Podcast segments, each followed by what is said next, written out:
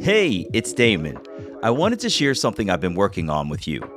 You may have heard me say before that I'm doing more writing, and this project is a great way to get more adoption focused information out into the world for people outside of the adoption constellation to learn from. I was invited to contribute to an app called Uptime. The Uptime app offers thousands of life lessons extracted from the world's best books, courses, documentaries, and podcasts, like Who Am I Really? The knowledge is packed into five minute knowledge hacks. I've started a library of adoptee focused uptime hacks that I'm collecting from themes of adoption that I've learned here sharing adoptee journeys with you. There are some amazing people delivering content through Uptime, like investing guru Robert Kiyosaki, innovators like Tim Ferriss and Gary Vaynerchuk, and powerful women like Gloria Steinem and Oprah Winfrey. And now I'm a contributor too. I'm enjoying putting these adoption focused uptime hacks together, and I hope you'll find value in these hacks too. Take a minute to look for Uptime in your phone's App Store, and hopefully, you'll find some cool hacks that are meaningful to you. All right, ready for the show? Here we go.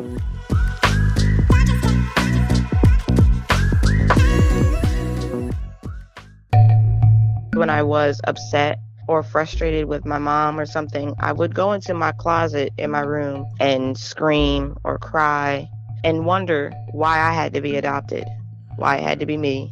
So seeing her, it brought a little sadness, but I was more overjoyed with being able to realize that my plan was successful and I actually am around people of the same bloodline. And it felt really good to see her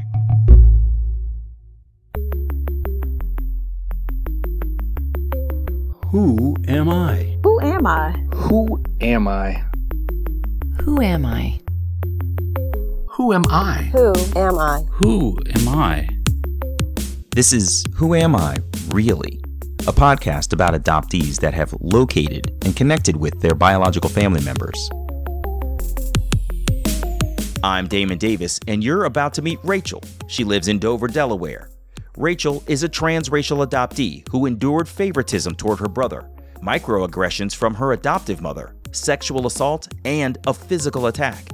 She went behind her parents' back to find her birth mother, only to have the relationship cut short. Later, Rachel found her birth father behind bars, but so glad to finally see his little girl again. Rachel calls herself a phoenix for all that she's endured and the strength she brings to the life she lives today. This is Rachel's journey. Rachel said her adoption was a combination of good, bad, and ugly. Rachel is a transracial adoptee. She's a black woman, and her adoptive family is white, so naturally, she's always known she was adopted. Rachel's adoptive mother told her that when she was a little girl and they went into a store together, Rachel would see other black people and try to find out if they were her family. She said when she reached elementary school, she was reminded very harshly of her adoptee status. I was bullied for it. Mm. Bullied for being an adoptee? Yes, and being in a white family. Really? What did that bullying look like? The first time I was picked on for it, it was in my I was outside playing with the kids in the neighborhood and one of the kids just outright said, "Well, that's why you're not with your real family." Hmm. that's when it, it it started like changing for me how I viewed adoption. And then when I was actually in school, it was hard for me to accept that my parents were white for a really long time because I was bullied during class about it. That's why your family's white. That's why your parents never loved you. It was all different types of different things that were being said. And one memory that sticks out a lot. I don't know if this girl still exists in Delaware. I have no idea, but when I was in ninth grade, my early childhood class, we had to do a family background, like a family tree presentation. And of course, at that time, I really didn't have much knowledge of my biological family. And right after my presentation, basically the girl asked me in front of everybody if I felt like I was normal because I was adopted. Wow. And then like she made it a whole like laughing thing. And so I was just stuck I had no idea how to answer that question. So for a while, it took me a long time to accept that I was adopted. I was a black woman being adopted, and I was a black woman living in a white family. Mm. May I ask Go a ahead. couple of questions? To be bullied for being in a white family, it sounds like you were in a black community or there was at least several black people around. Is that roughly correct? Yeah, but I mean, I think this area is predominantly white, but I was around a lot of it, it was like mixed. The first bullying incident was I would say that the girl was of Latino descent, but it didn't really have a color to it. But majority of the time when I was in school, it was black kids bullying me over it. Mm-hmm. And may I ask, were you able to talk with your family at all about the bullying that was happening for you as a transracial adoptee? No. Um, it was very difficult to deal with it because even trying to talk to them, I didn't know how to say it. I didn't, and I didn't want to make it a scene because I knew at that time my mom, she was one of those, she would come to the school and just try to let them know she's she's mama. So I didn't want that much attention. So I kind of just dealt with it and then ultimately what I ended up doing was I started hiding places in the school. Mainly I would go to the bathroom or something like that and just try to like de-stress. But no, I really never talked to anybody about what was going on. Mm-hmm. Is this middle school, elementary school, high school? All three. Wow. So even from a young age in elementary school, it sounds like Mhm. you're saying there was some bullying because you looked different from your parents. Yes, in third grade, my grandfather came and picked me up from school, and the kids, I had to walk past the line of my class, and there were kids pointing and laughing, and it was just, to me, it felt embarrassing. So I kept my head down Mm. while I walked with them. Yeah. I'm sorry. That sounds incredibly rough because your childhood is supposed to be a joyful time, right? And it's supposed to be a time of making sometimes like your best friends in your life. And it sounds like you were ostracized from many people. Did you find joy at school at all? Yes, I did. I liked sports. I liked like the extracurricular activities that they would have outside of sports, but I really just isolated myself. I would go to school, come home.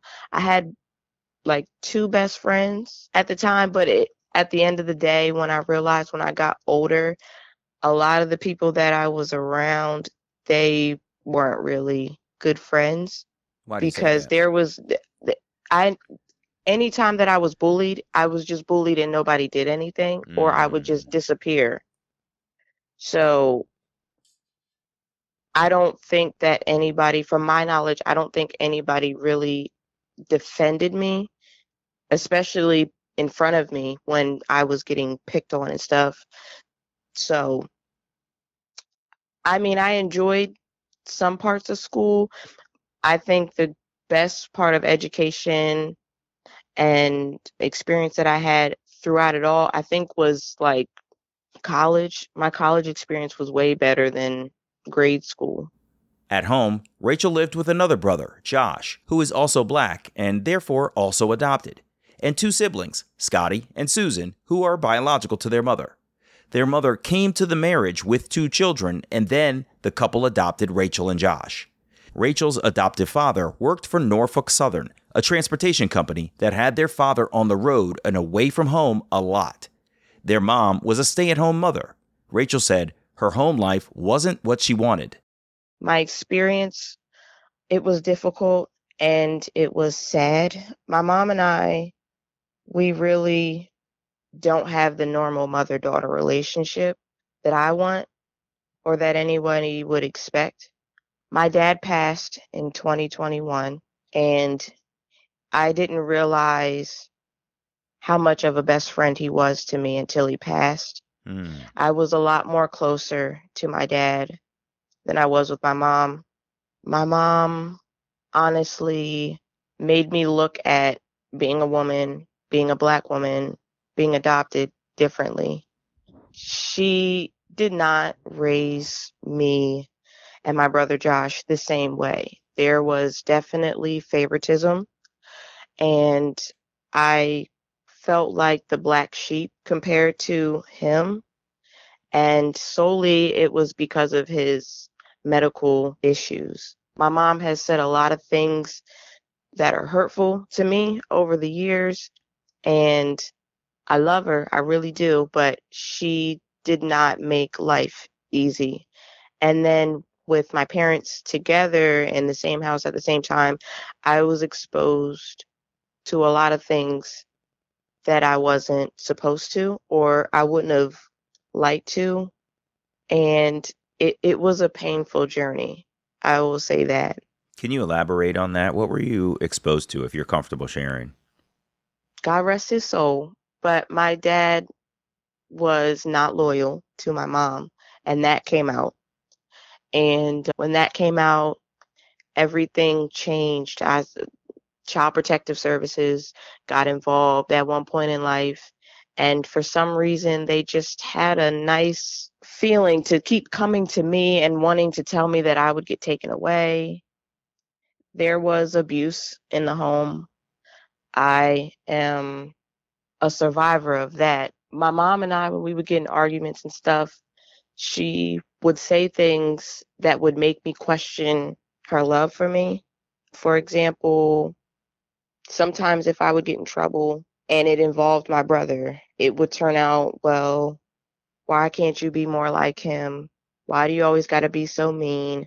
I never really got the full freedom to express myself or express things that hurt me in a comfortable way without taking the blame for it as well. And then when I was 15 years old, I was sexually assaulted. And I was physically assaulted all in the same year. The physical assault took place in the beginning of 2010, and I'm still suffering from it now mm-hmm. because I have nerve damage. And in that moment, I had the opportunity to have things taken care of legally, and my parents decided to sweep it under the rug, shall I call it. Mm. So when I was sexually assaulted when I was 15 over that summer, I didn't tell them. They were there when it happened, but I never told them what was going on. And my biggest reason was because I felt like they weren't going to protect me anyways. They let the first guy get away. What makes me believe that they're going to do anything about this guy? And so I didn't tell anything to anybody. And then when I began ninth grade, before I had to turn to homeschooling, rest in peace to my best friend Kiana. But unfortunately, her dad was grooming me for several months. And it became inappropriate, and I still did not tell my parents. I didn't tell them for two years. And when it finally came out, they were upset with me, but it was just I just didn't trust that they were going to protect me the way that they should. And then with my mom solely, she's really hurt me the most with her words. There's not a derogatory word in the book that my mom hasn't called me before. Really? Yeah. Racially charged as well? I'm confused on that part. There have been various conversations. I don't have a card that doesn't say something like, I'm sorry we weren't black enough. I'm sorry we couldn't give you a black family. I'm sorry you felt like you needed to leave. So I don't really know. I don't really know how to take that from my mom. I really, I still to this day have no idea what I'm supposed to do with that. Like, why would you say something like that to me? And so as of right now, as an adult, I just feel like my mom played a part. She loved me a lot at one point, but I don't know if she really likes me. That is a really interesting differentiation is that a person can love you but not actually like you, not want to be around you, not want to care for you. And it could be twofold. I've heard you say that they were aware of abuse, but that you didn't feel like they would defend you. They may love you as their daughter, but not really like you for how your relationship has developed over time. And so I could see why you would feel protective of yourself against sharing some of the things that had happened to them if they if you don't feel like they're going to defend you anyway. So that like love thing is really really interesting. Do you mind I want to just go back for a moment to a couple of things that I heard.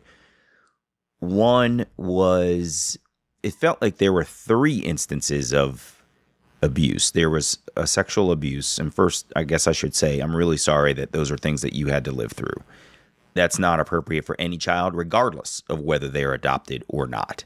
And so that shouldn't be part of your lived experience. And for you to have physical trauma that is still manifesting itself today in nerve damage as a reminder of what transpired before is awful. So I'm really sorry for that.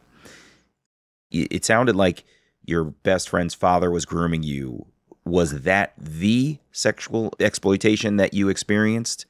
Or was that on its way to being a third? That was on its way to being a third. I understand. There was actual a sexual assault that happened the summer of 2010 down here in Delaware, well, Dover specifically, before the changes happened in stores and everything, there used to be a Walmart in Dover. And my parents took us there and he basically lied to me and told me that he was introducing me to his uncle who was supposed to have been an employee there and instead I ended up behind the building itself in the middle of rain mm-hmm. being forced to do a sexual act. Oh, I'm sorry. And you know, I, I've seen over time how I've responded to it. But as far as like with my parents, to this day, I don't have no doubt in my mind that my dad loved me. My dad made that extremely clear the last time I saw him alive. And it was really, really, it was a very, very painful journey to experience the parent that wanted to love me unconditionally is gone versus the one that I don't even know if they even care for me. Rachel said she's in an interesting space with her adoptive mother. She used to call home all the time before her adoptive father passed away. Since his death, Rachel calls less often and doesn't stay on the phone too long to avoid the inevitable conflict that arises between them. When Rachel stays away too long, her adoptive mother starts looking for her through everyone they know. They're not estranged, their relationship is strained. We circled back to Josh and his medical fragility and the favoritism her mother showed him. Rachel said when she first entered the family, when she was two days old, Josh saw that she had brown features like himself and wanted to keep Rachel so there would be another person of color in their home. She said they used to be two peas in a pod, practically best friends. Josh lives with asthma and is allergic to a wide array of things, so he was homeschooled, homebound, to use her term, and there was a lot of attention placed on him because he nearly died during an asthma attack. Rachel said she can hear how her mother's voice changes to a babying, nurturing, favoritist tone when she speaks of Josh.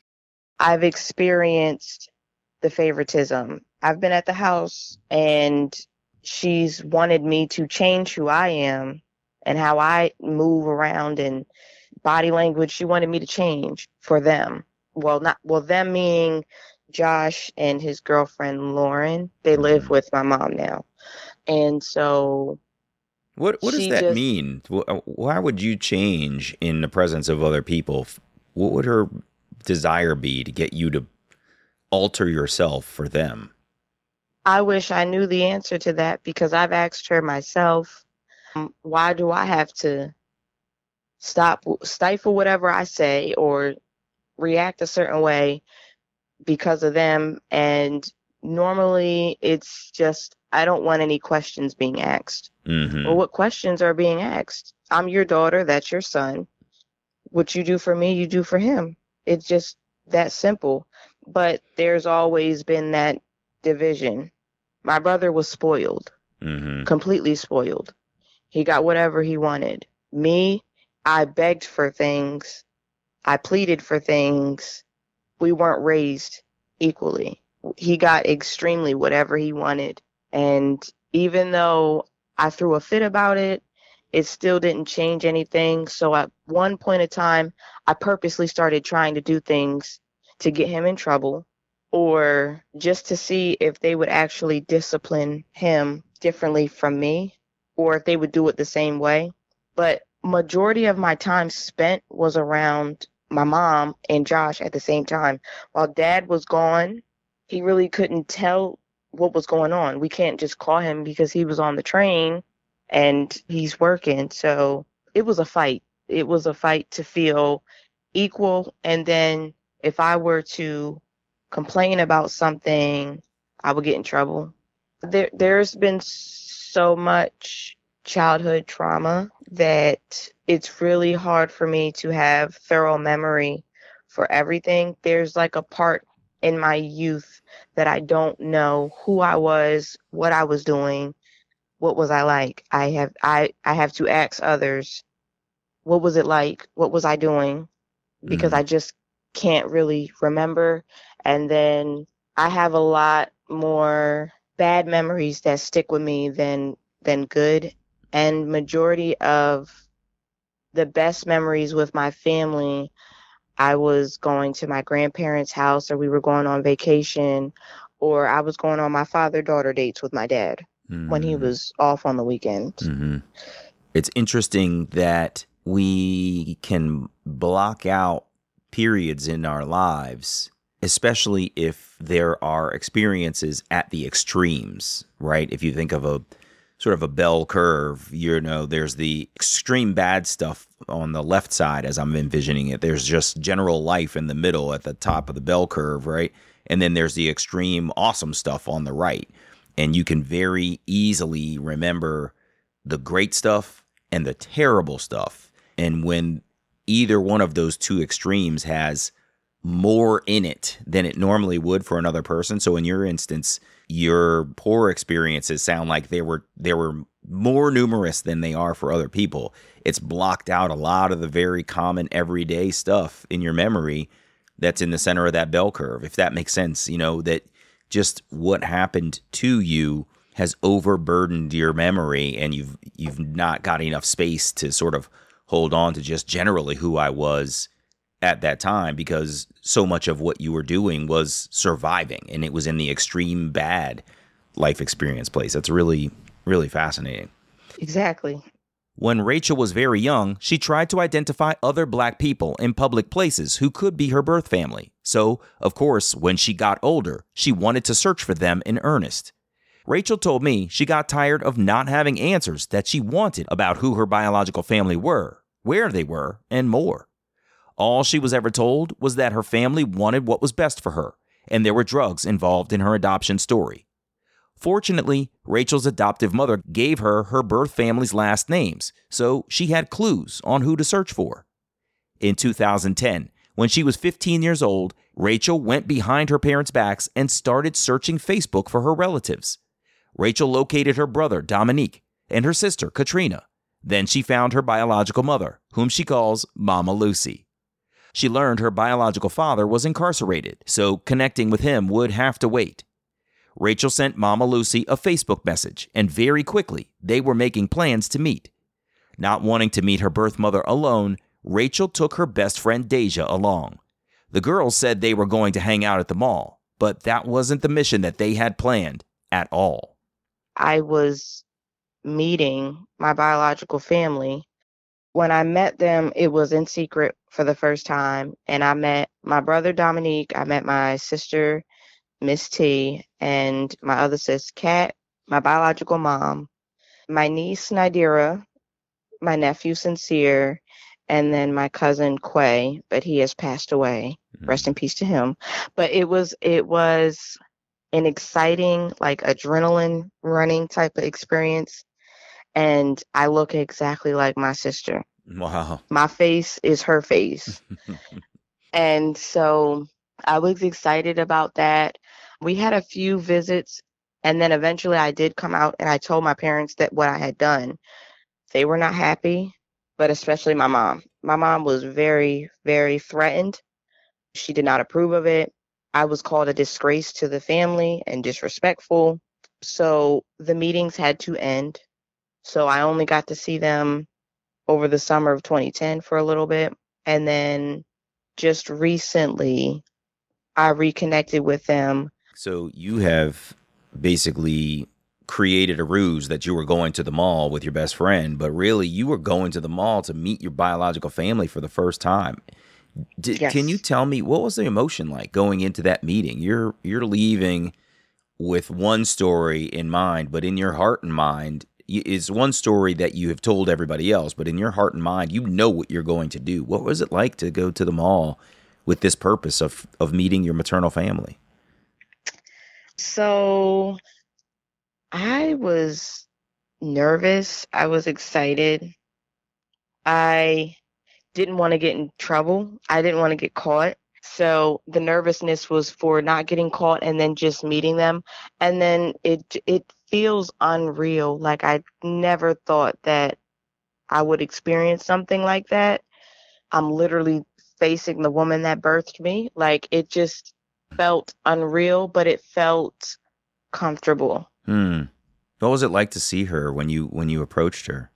Kind of like when you're starstruck by something, like you're just you can't believe like this is really happening. It kind of felt like a dream because I never really knew if I actually would find them or not, or if I would be able to know where they were, know who they are. So when I looked at her, I mean, it just was like, wow, I, I'm amazed. But then I also had the part where I was a little sad because growing up, sometimes when I was upset or frustrated with my mom or something, I would go into my closet in my room and scream or cry and wonder why I had to be adopted, why it had to be me. So seeing her, it brought a little sadness, but I was more overjoyed with being able to realize that my plan was successful and I actually am around people of the same bloodline. And it felt really good to see her. I'm thinking about how your youth felt like things were being done to you. You were adopted, but into a transracial adoption, and you were bullied, and that was out of your control. And unfortunately, you suffered some traumas and abuses that you didn't neither deserve nor want and are inappropriate and and, and further are I guess my point is out of your control. Did it feel good to have taken control to go and locate your maternal family and try to, you know, get to know them? Finally having something that you were doing for yourself? It felt good, but it was very short lived. I lost the control as soon as I got it. Like, once I started like making a relationship and trying to spend time with them, that's when the cutoff happened. Soon as visitations were being planned with my parents, because when they met, my mom, my biological mom, and my adopted mom, they had an argument in the parking lot right in front of me, over me. Wow. So it was very, very uncomfortable and it felt good in the moment, but I just knew it wasn't going to last long. As long as I was still under her control and under her say so, it wasn't going to last long. I just didn't know exactly when it would actually end, but it didn't end too far off. By the end of the summer, I was no longer allowed to have contact with them. Wow. So as soon as you had found them, you were demanded to cut co- ties with them. Yes. God, that's unreal. my mom has always felt threatened by other women, other mother figures. So anytime a mom would get involved that involves me, she would feel some type of way about it and she wouldn't be shy about it either. She would make it very clear that I don't like it. She we she even went as far as to tell the family that I moved out to go find a black woman to be my mother, which was not the truth. But she knows exactly where I was. She knows exactly who I was with. And so my mom loves to have control and something that benefits her is the better option. If it's something that she doesn't like, you'll know about it.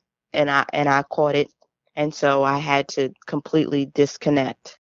Rachel's reunion with Mama Lucy at 15 years old was so brief, she didn't even get to hear the story of her adoption. Her adoptive mother cut things off so quickly. Among her cherished belongings, Rachel always had a picture of a man she didn't know with a young woman standing behind him. She had no idea the photo was a picture of her birth father and a half sister. Rachel learned the man's name was Charles, but she wasn't positive he was her birth father. When Rachel was in school at the age of 18, she had a burning desire to know if Charles, incarcerated at the time, was indeed her biological father, so she wrote him a letter introducing herself. At birth, Rachel's name was Brittany, so she introduced herself with both names in her letter. She apologized for disturbing Charles, hoping he was the right man, but acknowledging he might not be the right guy. Rachel said if he was the right man, she would like to connect with him and go for a visit. Rachel mailed her introductory letter off to the prison where Charles was detained. I think within like a week, I had a three page letter letting me know that that was my dad and he had been looking for me for so long. And after that, we planned a visit and I took two of my best friends with me to the visits that I started having with him. And the very first time we went, I remember I didn't even want to put my head up. I was so scared. I was already nervous to go through a prison. And then on top of that, I'm about to meet my dad. So I had my head on the table and my friends, they were looking, they were like, Your dad just came in here. He you look exactly like him. Mm. And when I looked up, yep, this high yellow man, he gave me my face. and so I just started smiling real big and I gave him a big hug. And it just was amazing. It was like I got another dad. I got another guy that is choosing me, is loving me. And it was the greatest feeling as well. I was already a daddy's girl primarily, so it just added to it. So it was really, really, really great. Later in 2021, she lost touch with Charles. Close to New Year's Eve, Rachel was trying to end one year and start the new year by finding Charles again. Trying to figure out how she was going to find him to reconnect, Rachel realized that some of his old letters had listed the names of his siblings. Rachel began calling her aunts and uncles, but no one was answering their phones. One of her uncle's voicemails picked up, so she left a message inquiring about Charles' whereabouts. Within like a day, I get a call from my dad, and he was like, So, what are you doing calling my brother looking for me? And it was all jokes. And then we just mm-hmm. reconnected. And so he told me that I made his New Year's Eve because he's been looking for me for so long. Wow. And at one point, he had told me that he hired a private investigator to find me, but they couldn't come up with anything. God, that's Um, crazy. Do you mind? Can I go back for a moment? I just we threw we flew right through the prison experience, and I want to go back to that for a moment. So he's in prison. He's incarcerated. Did you get to hug him? Tell me about the the moment that you actually get to meet him, and and then how were you guys after? How did you correspond? Yes. So when I finally made eye contact with him, he already had a big behind grin on his face. And I stood up and I was able to hug him. And it felt so like a weight off of my shoulders. Hmm. Because for a really long time, I just was in the dark. I did not know anything. And so it finally felt like pieces of the puzzle were coming together. And so we had, I think, if not an hour, at least 45 minutes of a visit. And he wanted to get pictures taken. So there was a scheduled photographer there. So we took pictures as well. Oh wow! And we held hands and then we just talked. And learned more about each other. And then he told me about his side of the story as far as like how he knew about me being born into this world, where he was. And he was, both of them have been very honest, especially him. He was very honest about the addictions and the reason behind why I was being put up for adoption. They really wanted me to be raised in a better situation than what they were currently in. They weren't in the right mindset to raise another baby. And then not only that, my brother Dominique, Kat, and I, where Kat and Dom are eight months apart, I'm nine months apart from Katrina. So we're like back to back of each other. Wow. So when I was born, it just wasn't the right time, which was understandable. All I wanted was the truth. And so in the discovery of the story, the truth has come out, I shall say. And how do you mean that? So my adopted mom randomly told me this one time while we were together, she had told me that I was the product of a failed abortion, which was not true. And like the time of birth and all that, that wasn't the same. I literally have my first birth certificate on me now. So now I don't really know other than what I'm discovering now, the truth is. My adopted mom really did not tell me anything about them. So I felt weird asking them about the addiction and everything, but he was so open and my biological mom was so open to tell me. I was glad that they that they did that. Yeah, I can imagine. Wow. What was it like to see your original birth certificate? A lot of people don't get that, don't receive it. Tell me what you felt in receiving your original birth certificate. I got my original birth certificate maybe like a month ago. Really? So I don't know how to feel other than I'm just, I'm shocked. I didn't think I was going to ever see it. I knew of the name. I knew my name was changed, but I didn't think that when looking at it, seeing what time I was born and all of that, all of that changed a lot of what I was told mm-hmm. growing up. And so looking at proof that what my adopted mom said is not the truth, it's like I don't know how to feel about it. I was I was just kind of curious. You know, one of the challenges that I think we have with believing our adoption narrative from our adoptive parents is it could be that she made up the story of why you were placed for adoption and it could be that that's what she was told. So Mhm. sometimes I think we get a little bit irritated with our adoptive parents for giving us false information, but I'm always cautious of being too irritated with them because we don't know whether it's a narrative that they created or if it's a narrative that was fed to them that they simply fed forward. Like we only know what we're told about our adoptions and they only know what they're told about our adoptions. So I'm hopeful that she didn't sort of make up a story because it's entirely possible that she could have been given the story of your adoption and it was simply transferred to you. So, wow, really fascinating. Wow, you have been through so much, Rachel. It's really fascinating to sort of reflect on everything that you've been through. I'm looking at the notes that you shared with me before we talked today, and one of the lines that you wrote really stuck out to me. You said, I call myself the Phoenix because I've survived for so long, and for what my life was like, I should have been dead by now. Tell me more about that sentiment from you. What does that mean? I just feel I call myself the phoenix. I like the phoenix. They rise up again from every tragedy that they've had. I've had so many tragedies. I really should have been dead by now. The assault that I had behind the Walmart, there was a gun involved. He could have killed me right then and there. There were countless of times where I tried to commit suicide while I was younger it there was just various things that have happened where I really should not be here. And I mean, by the grace of God, He got me here. And then just by my own strength, I really held on, even at times where I really did not want to anymore. How did you do that?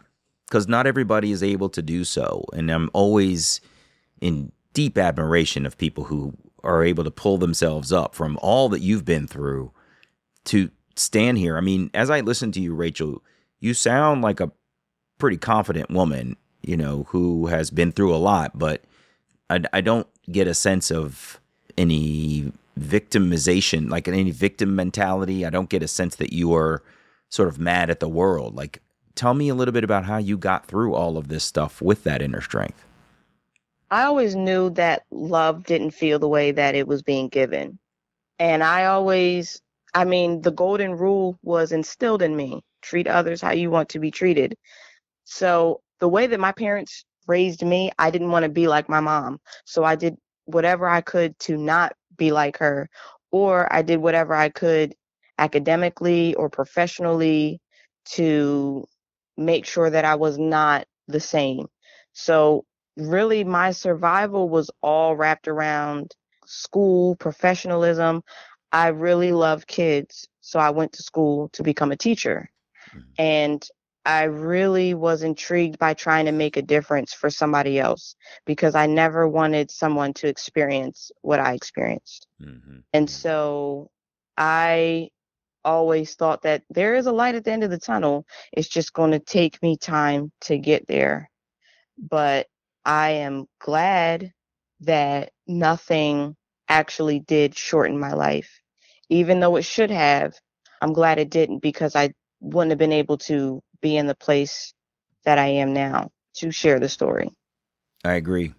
I agree 100%. You've gone from this position of people controlling your life to, it sounds like, a position of taking control of your own life.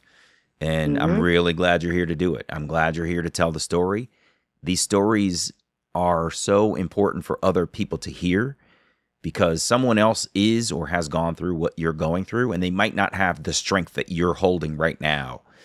And I'm just super impressed with the fact that you've chosen to step forward, be transparent about what you've been through, but also share that strength. So I thank you so not much only, for being here, Rachel. Go ahead.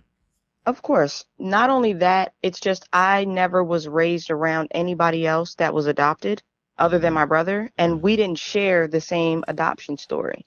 We weren't raised exactly alike. So I just knew that I couldn't have been the only one. And I just knew that one day somebody's going to hear about this and probably think that it's a fairy tale or some crazy thing I can't believe it happened, but no, this really does happen. Not everybody gets the fairy tale family that they think an adoptee would. Adoption comes in any shape or form. And I knew from my side of the tracks, I wanted to get my story out to let others know that these type of parents exist. These type of situations exist. This is what happens to some adoptees. I unfortunately had to be one of them that experienced it, but it gave me also a different type of viewpoint on how to interact with people, how to love someone, how to care for someone, how to treat someone. Mm. And I'm thankful that it happened as well because I don't know what life would have looked like differently. I don't know if I would have been the same person or as strong as I am now, but um, I'm a fighter and mm. I'll never not be a fighter. So unless a freak accident happens to take me off of this earth, that's the only way. Mm-hmm. I love that. I love that. You're right. I reflect on how adversity makes some people stronger, and it sounds like that's exactly what has happened. Is this set of traumas has turned you into a much pow- more powerful person than you perhaps might have been had you not unfortunately experienced some of these things. It sucks that it takes trauma and tragedy to build strength. And mm-hmm. but it's it's great when people are able to identify that something awful has happened and they will do everything in their power to never let it happen to them or other people again. And you sound like you're one of those people that's building on that strength and I'm so thankful for it. So well done, Rachel. Good job. Thanks. Of course. You take care. It was really wonderful to be here with you today. Thank you again for sharing your story, okay? Uh huh. All right. All the best, Rachel. Bye bye. Bye bye. Hey, it's me. I'm so glad that Rachel has found strength and purpose out of her adverse experiences in adoption. To hear the verbal abuses she suffered as a child, the physical attacks, and the life of aggression inflicted upon her by her adoptive mother were disheartening. And it's sad to know that Rachel is only one of many stories like hers in the lived experiences of some adoptees. But it made me realize how some people can take the most challenging circumstances and turn them into triumph over whatever life can throw at them. I loved hearing about her joy for her maternal reunion at the mall and her paternal reunion with her biological father while he was in prison. Rachel finally got the opportunity to take control over the relationships that she wanted to have, which is all most of us really want. If you've lived through abuse, I hope you're able to look yourself in the mirror and realize you are worth being here, that what has been done to you does not define who you are, and that you're able to rise up like a phoenix to fight another day. I'm Damon Davis, and I hope you found something in Rachel's journey that inspired you, validates your feelings about wanting to search, or motivates you to have the strength along your journey to learn who am I really? If you would like to share your story of adoption and your attempt to connect with your biological family, please visit whoamireallypodcast.com slash share. You can follow me on Instagram at Damon L. Davis and follow the podcast at WAI Really. If you like the show, please take a moment to leave a five star review in your podcast app or wherever you get your podcasts. And don't forget to look for the Uptime app in your app store and search for my name, Damon Davis, or Who Am I Really? It would be great to hear from you what adoption subjects you'd like to see the world learn about through these snippets or uptime hacks.